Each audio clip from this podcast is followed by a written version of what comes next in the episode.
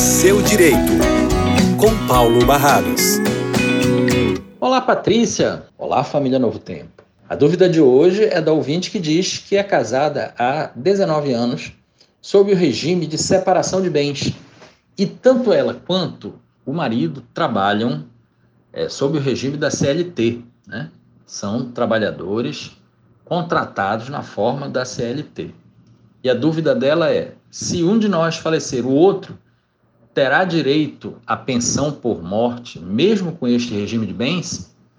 A, a resposta, querido ouvinte, é sim. Fará jus à pensão por morte, sim, aquele cônjuge que sobreviver, porque esse regime ele se aplica exclusivamente aos bens e não aos demais direitos ou às demais vantagens é, causadas pelo falecimento do cônjuge. Essa vantagem da pensão, ela é previdenciária, então ela segue uma outra legislação diferente é, das disposições que o casal escolheu em relação aos seus bens, e claro, o que sobreviver fará juiz à pensão sim, pode ficar absolutamente tranquila.